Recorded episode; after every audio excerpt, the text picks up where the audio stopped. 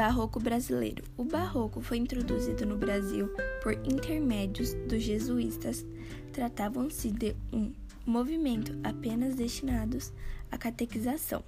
A partir do século XVII, o barroco passa a se expandir para um centro de produções açucareiras, especificamente na Bahia. Por meio das igrejas, assim, a função das igrejas era ensinar o caminho da religiosidade e da moral a uma população que vivia desgraçamente vivia desgraçamente. Barroco europeu.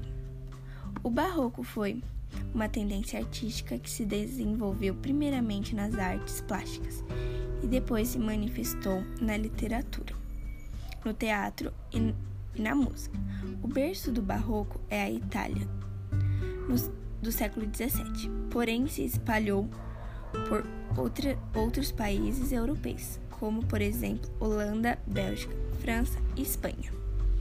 Artistas barrocos brasileiros: Alejandrinho, escultor, Bento Teixeira, poeta, Gregório de Matos, poeta, Mestre Ataide, pintor, Mestre Valentim, escultor, Eusés de Matos, pintor, José Joaquim Pintor, Jesuínos do Mó Pintor.